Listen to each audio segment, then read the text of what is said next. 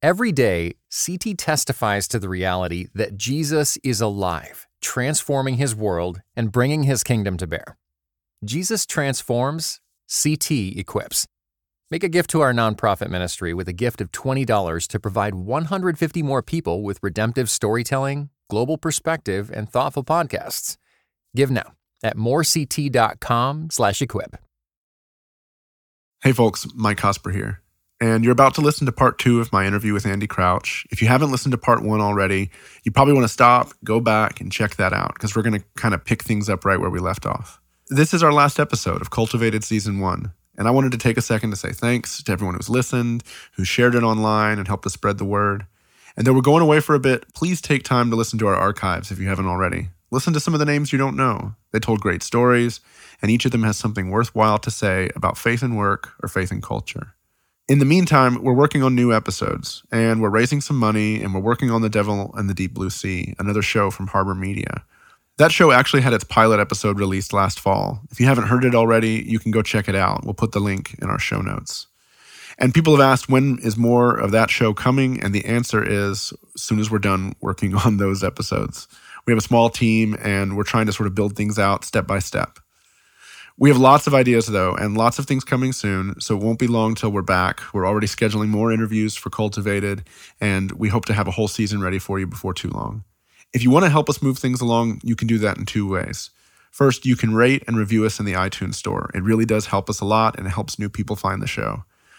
Every little share helps, whether it's online, on Facebook, on social media, or whatever the case might be. Or two, you can go to harbormedia.com/donate and chip in a few bucks. And again, every little bit helps. Okay, back to Andy Crouch. When I interviewed Andy, we were actually at the Opryland Hotel in Nashville, which Andy described like this. I think this hotel was designed by a demented architect with an unlimited budget and a fascination with tropical plants. That's my theory. That seems accurate. There's a pine warbler sitting on a hollow limb. He seems to have the whole morning out right in front of him. And everything he sings from the branch that he's sitting on, it seems to hush the leaves and the colors all around. Now first he sings and then he goes, and what it means it's hard to know. Looking at your bio, I wrote down a few notes. Campus minister at Harvard, musician and worship leader, editor, including Regeneration Quarterly, which was a great magazine. I miss it. You and our 7 other readers. I'm very grateful. Writer, speaker, fellow at various institutions. What you can see is it makes absolutely no sense, is what you're getting at, right? There's no coherence to this story. Well, and you had a shout out on a Lecrae record as well.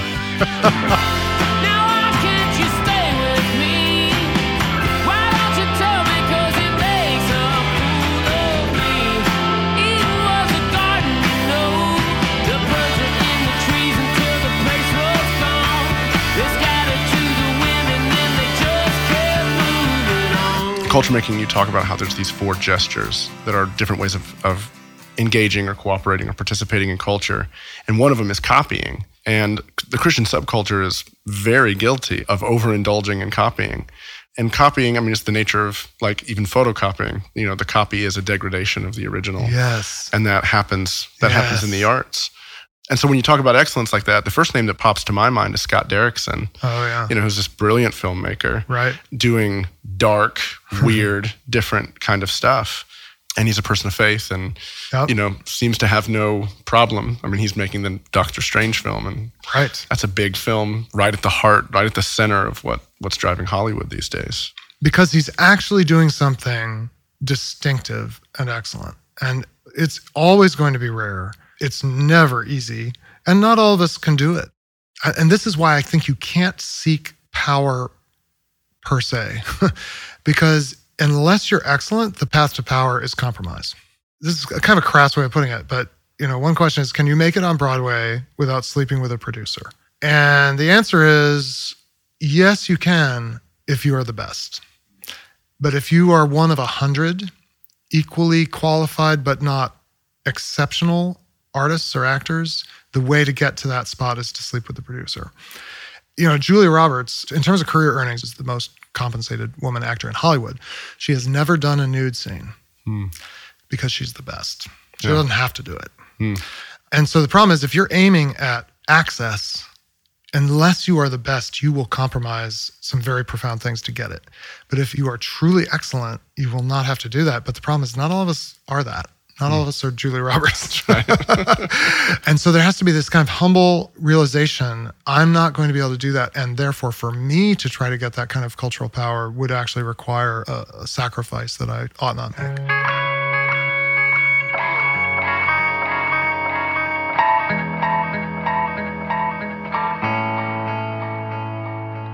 So then what's the path for the person that recognizes, I can't do it without compromise? Where do you aim then? Yeah. Where do you hope to find yourself?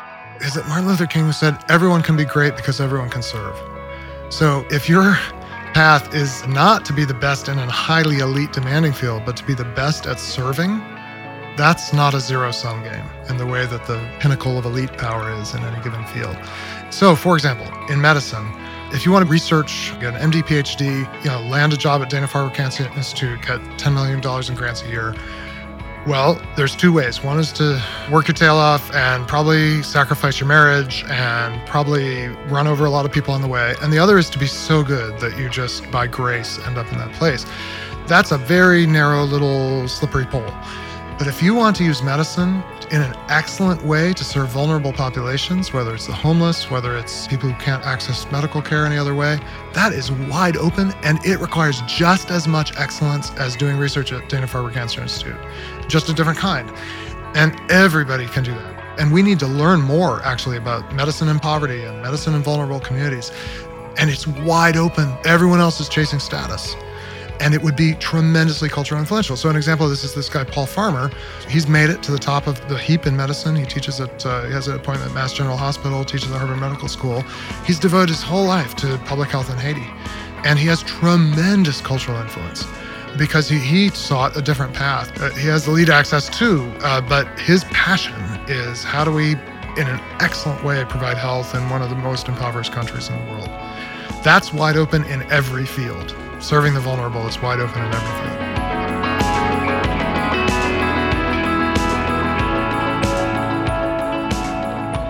One of the themes in culture making is a certain kind of suspicion around the idea of changing the world.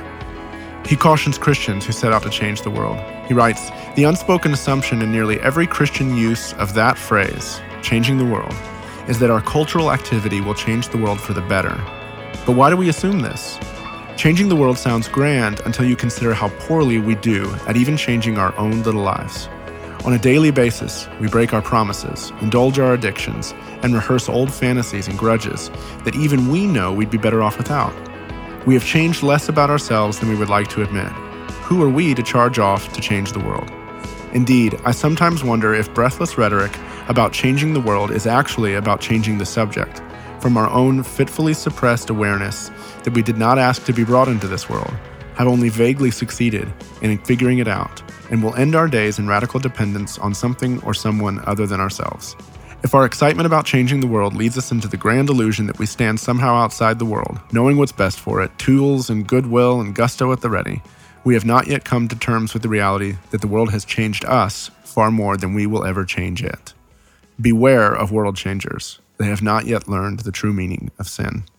I asked Andy to unpack that phrase a little bit, why we should beware of world changers. Well, it comes first from just the kind of ubiquity of the phrase, change the world. I mean, how many universities have that in their mission statement? How many companies say this is what we're trying to do? And as a writer, it's my job to be suspicious of cliches, which are things that are too familiar. Because the truth should always sting, and the truth should always surprise, and cliches do neither one. So I just started thinking, well, what do we really mean when we talk about changing the world? And then you quickly realize, first of all, nobody changes the world, really. The world, like even Coca-Cola, there are places in the world you cannot get a Coca-Cola. And so even Coca-Cola has not changed the world. So it's the wrong frame. Like, it's not what we're meant to do. So you're not going to change the world. So then you start to ask, why do we use that rhetoric? And we use it to amp up our sense of significance. And that's actually, by the way, the core of sin. Is an inflated sense of significance and this pursuit of being more than I really am made to be. So the man and the woman in the garden are given stewardship of eventually the whole world, for now this garden. And yet they hear this serpent whispering, if you eat this fruit, you'll be like God. Like, ooh, I think I want that. What do they want? They want this inflated significance to know good and evil, as if anyone could know that, certainly by eating a fruit, probably not going to happen. But they go after that, and that inflation beyond what I'm actually made to do is the essence of pride. And that's why I say, beware of world changers. A, they don't know what they're saying because they're not actually going to do it. And B, they're indulging in an inflated account of what their life means that actually will cause them to misrepresent themselves, to use other people. Because, man, if I've got to change the world, I got a lot to do here. And you are at best an instrument in my hands for my world domination that I apparently am called to. So it's a tremendously dangerous piece of familiar rhetoric. Well, and there's a straight line from those ideas to your more recent book, Strong and Weak, where authority without vulnerability leads to this manipulation, right? Yes. So if the mandate is change the world at all costs, yes, you know, you have to bowl everyone over on the way. And tell me about what brought you to write Strong and Weak. What were you seeing that you felt like this needs to be, you know, this needs to be exposed and Christians need to be talking about these things? It came out of a bigger book that I wrote first called Playing God, Redeeming the Gift of Power. I felt like we needed a lot more conversation about power than we usually have in the church. I think we often try to deny that power exists. It's an uncomfortable topic. It's also something people don't believe applies to them. But we don't realize actually all of us have a great deal of power. I mean, if you live in the United States, speak English, and you know have a blue passport or can get one, you have more power than 8 billion people in the world or whatever. We avoid the subject, and I felt like that's dangerous. And actually, I think there's some beautiful things that we can learn if we will tackle this subject. Specifically with this new book, Strong and Weak, literally what happened is I realized I'd left out the best part of the previous book because I hadn't figured it out yet. It's in the previous book in a sort of a beginning way that authority and vulnerability go together, but I really hadn't seen how important that is. Like, it's central. And Playing God comes out, and it's, I hope it's been helpful to people, but I was like, oh my gosh, I left out like the most helpful insight. And then the book Strong and Weak is also built around this actual picture where we draw a 2x2 grid on paper, and you can see how authority and vulnerability go together in a kind of a 2x2 business school type 2x2. And so I was like, well, I guess I have to write another little book because this is too good to leave unsaid. And actually, I think it's going to end up being probably helpful to more people than the big, thick, kind of theoretical book on power. If you want to see the 2x2 grid Andy just mentioned, we'll have it up at harbormedia.com, where we'll also have links to Andy's books. But here's the gist of it. The chart plots the relationship between authority or power with vulnerability. If you have authority without vulnerability, what results is exploitation. If you have vulnerability without authority, what results is suffering. You don't have the resources to push back against the exploiting powers in the world, and you will be the one exploited. But together, power and vulnerability lead to flourishing. In other words, if you have any capacity for power, any authority, and you're not using it to serve others, putting power to use on behalf of the weak and the vulnerable, then you likely aren't contributing to human flourishing. Your impact on the world is going to drain it of its resources and to leave it worse than you found it. Talk to me about vulnerability, because that's a hot topic right now. Brene Brown stuff is very popular. I was actually talking to a guy named Chuck DeGroat, and one of the things he said that was really interesting to me is that there's a difference between real vulnerability and openness. Yes. And that there's a kind of pseudo-vulnerability, that's the openness, yes, that we can use to manipulate people. Exactly. And I think that's a key thing, because Christian culture has a way of sort of rewarding openness. And the culture more widely. I mean, like, Lena Dunham would be the poster girl for this in her show Girls. Like, just let it all hang out. Very vulnerable. Not necessarily healthy, right? Not necessarily leading to health. Yeah. Yes. Yeah, unpack that. This is the challenge I have as a writer, is that I have to choose my words, and I have to kind of commit to a word like vulnerability. But vulnerability comes with all these meanings I may not intend, so I have to decide, do I just use this word anyway, or do I pick another word? And honestly, I did partly pick the word vulnerability because it is so popular right now. But I mean by it something a little different. And I think, you know, the way that Chuck DeGroat put it is good. We often use the word vulnerability to refer to a kind of emotional transparency. And I want to use the word vulnerability kind of in a deeper sense to mean exposure to meaningful risk. So to be vulnerable is to have something at stake that I can't totally control that is at risk in whatever I'm experiencing or doing. Now, sometimes emotional openness is a meaningful risk. There are some settings where for me to sort of allow my emotions to be visible or allow my history to be told or any number of things. Or for that matter, I mean, there can be physical vulnerability, to be seen in a physically vulnerable condition. That can be a meaningful risk. Or it can be a path to power. So for Lena Dunham, who appears physically naked on screen, being naked is not vulnerable. It is vulnerable in a sense, but it's also a path to tremendous cultural power. And so is it a risk? It may be something of a risk. Is it also a path to manipulative capacity, whether it's used that way or not? Yes, it's also that. So there's lots of meaningful risks that don't involve certain kinds of transparency, but you're still really putting something on the line. You know, so being prophetic, that is speaking forth to holders of power the actual consequences and dimensions of their power. That's what prophets do. That doesn't involve emotional openness. You know, well, as the prophet, I'm feeling something. That's not the point. The point is, here's your power. Here's how you're using it. Here's the way it's damaging you. Here's what's going to be the end result. Like, that's a huge risk to do that. You can get killed for that, and you may never have shared your deepest feelings.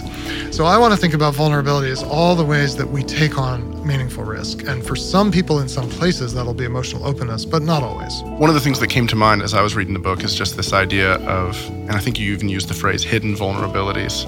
For leaders of all kinds, this phrase that's stuck in my mind for years is, we all fear being found out.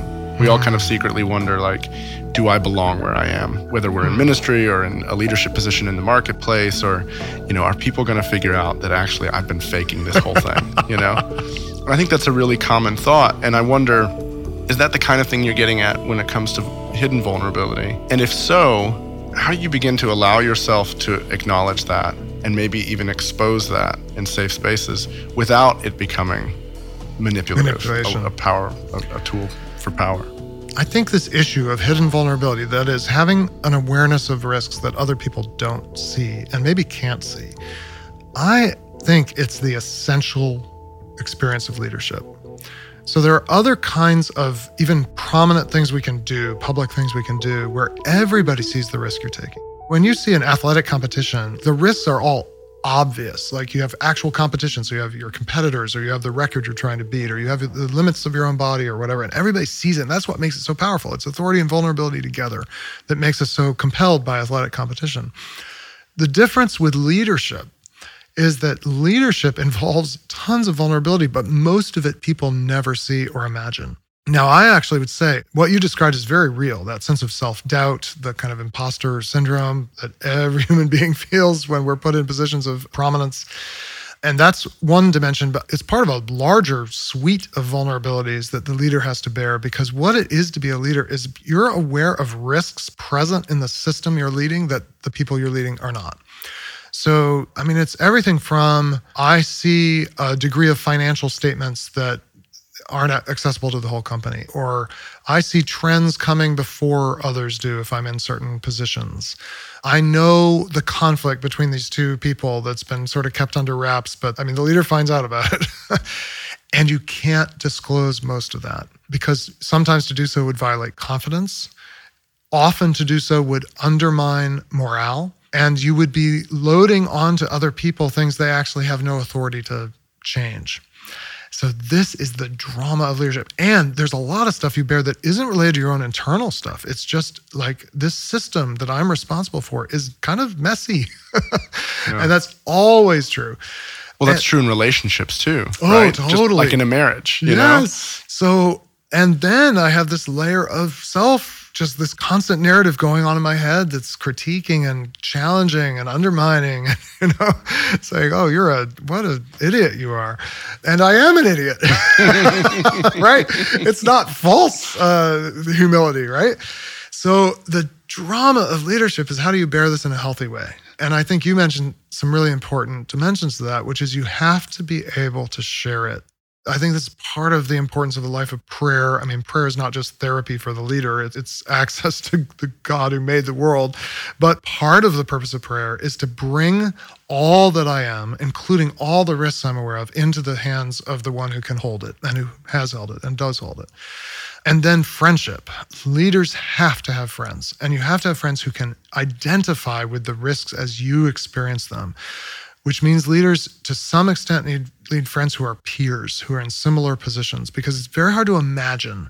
We look up the chain of power, and we just so readily imagine how much authority people have. Like today, I spoke, and then I was followed by, it doesn't really matter who it is, but a very, very famous, prominent, popular speaker. And I look at him, and all I can really imagine of him is like how much power he has, and how popular he is, and how good-looking he is. Right? I'm like, oh my gosh, I can't imagine being him. Well, he has tons of vulnerabilities, like we all do. I just know that. But he needs people to help him bear that who aren't intimidated by the level of success he's reached, can see through it all and know how vulnerable it is to be in his position. And I may or may not be someone who can be that kind of friend. And you have to have friends like this. One of the most amazing stories in the Bible is kind of this crazy moment is what we call the Transfiguration, where Jesus is revealed in all his glory and authority, and with him are Moses and Elijah. That's often seen as just a scene of Jesus' power being unveiled, and it certainly is that. But Luke tells us what they're talking about. And Luke says they were discussing his departure, which he was to accomplish at Jerusalem. So this is at the turning point of Jesus' ministry where he's going to start heading to Jerusalem for the last time. And there he's going to be handed over, tortured, crucified, killed. And Luke says that's what he's talking about with Moses and Elijah, because the disciples had no idea. They do not know where Jesus is going. They don't know, or to the extent they can grasp it, they will do their best to prevent it. Moses and Elijah know, and Jesus needs these two human beings like him who have borne vulnerability on behalf of God's people. And so if the Son of God needed those kind of friends, we certainly need them.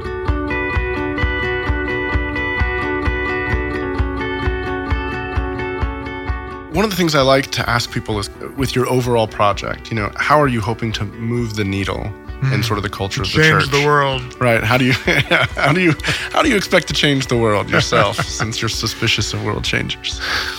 I think the thing that has animated me for the last 10 years, and maybe will for quite a while longer, is the immense fruitfulness of this language of the image of God and all that it generates, and giving us access to that. I want that to be part of our vocabulary.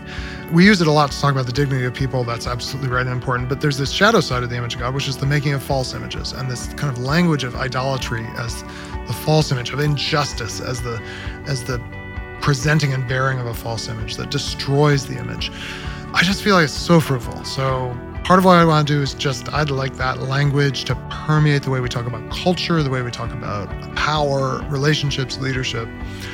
Probably the only other thing I hope might be true, because I've been doing what I'm doing, is honesty. I really want to be honest. I want to be intellectually honest. I want to be emotionally honest. I want to be honest about the failings of the church as well as the tremendous possibilities of the church. And I feel like public life involves temptations to dishonesty all the time. And we all kind of live public life now on social media. We're all publishers, and we're all kind of trying to be famous in our little circle. And honesty, by the way, isn't the exact same thing as that kind of bearing it all or sharing it all, but it is operating out of a deep sense of who I actually am. And I wish I felt like that existed in every setting I'm in. But actually, this is another reason we don't have cultural influence, actually, is we're not honest. Great artists are honest. And so I want to somehow contribute more by, I hope, who I am than what I say, that it's possible to be honest and yet not to be kind of weighed down by the truth about myself. To be honest is not to end up mired in just our brokenness. It's actually to open ourselves up to grace and to how good God is. Yeah, I wonder, just on that note, the culture of the church, and especially, I mean, I've been involved in worship for the last 16 years, and so much of the culture of the church is built around these sort of victorious tones, these victorious notes. And so when you talk about honesty, historically, Christian worship is very honest. It deals with lament. It deals with death. John Whitfield has this great quote where he says, the purpose of the church's worship is to prepare people for their encounter with death. And that does not sound true of most evangelical worship services, right? And so there's this... I certainly hope there will be a fog machine and laser and all that at my deathbed. At your deathbed. Bart Simpson described Christian worship one time as light, smoke, and Taibo, you know, which is wonderful. But I just wonder, Because a lot of times people focus on, well, the evangelicalism is so moralistic. And I sometimes wonder, is it that it's moralistic, or is it that it's simply not a safe place for weakness? Wow. Because the culture is demanding, the culture of it is saying, look how great things are. We're so happy. We're so satisfied in God that you can't expose, I'm not really satisfied in God. I'm kind of broken and frustrated and angry with him because life's not working out the way, you know. But worship's so formative. Yes. So I wonder if part of it isn't that we've so formed people around these victorious kind of sentiments that... You know, moralism, I think you're totally right. It's one small piece of a bigger thing. Sure. To be moralistic is essentially to say morality is easy. Here's what's right. Here's what's wrong. Do the right thing. If you don't, I'm going to punish you. As if that represented the complexity of our lives and the messiness of our lives and the messiness of people who profess to know what is moral. I'm not saying there's not right and wrong. That's crazy to abandon that. But there's an honest way to talk about what's good and evil, and it's to say the line between good and evil runs down the middle of every human heart, Solzhenitsyn. And that's honest. That's not moralistic. Moralism is not honest, but it's one example of this broader way in which we oversimplify, we sort of paint in very bright colors, and therefore we omit the truth of human experience. Yeah, absolutely. And we present that as the normative good Christian life or the normative good Christian worship service. And that is what the Black church didn't do when I was there. And now there are churches in the African American tradition that have their own versions of this kind of triumphalism. But the best of the Black church cannot possibly pretend that we are just simply victorious. And yet there's more victory in the honesty of the Negro spiritual and the Black gospel tradition than in any laser light show I've ever seen in a white megachurch with drums and happy music. It's both deeper into the pain and it's deeper into the actual victory of those who overcome by the blood of the Lamb. And right there, like, that's what it's about. It's the blood of the Lamb. Now there's an honest account of the world, that the ruler of the world, when we see him in glory, among other things, will look like a slaughtered animal. If that's the one you're worshiping, I think you're going to do it in a very different way than our simplistic attempts. And we could still do it. It just requires being honest. I think that's a great note to end the season on. There's a pine warbler sitting on a hollow limb. He seems to have the whole morning out right in front of him. And everything he sings from the branch that he's sitting on, it seems to hush the leaves and the colors all around. Now first he sings and then he goes. And what it means, it's hard to know. Thanks again to all of our listeners. Thanks to all of you who've donated. Thanks especially to everybody at Sojourn Church here in Louisville, Kentucky. Sojourn is launching Harbor, and I am so grateful to this community and to your support. I want to give one last shout out to Dan Darling, Elizabeth Graham, Ryan Lister, Scott Slusher, and Lachlan Coffey. All of these folks have in some way or another gone out of their way to help us make this show possible. Today's show was produced and edited by me, additional editing by TJ Hester. It was mixed by Mark Owens at ResonateRecordings.com. Seriously, Mark, you have been an incredible blessing to this show.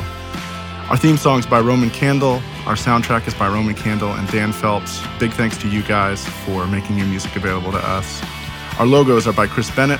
Daniela Rueda is our administrator. A big thank you to Daniela for all the behind-the-scenes work that she's done to get the show out there. And hey, we'll be back soon. Follow us on Twitter and Facebook and Instagram if you want updates on when exactly that is. All right, I'm off to go talk to some more people. See you soon. Thanks for listening.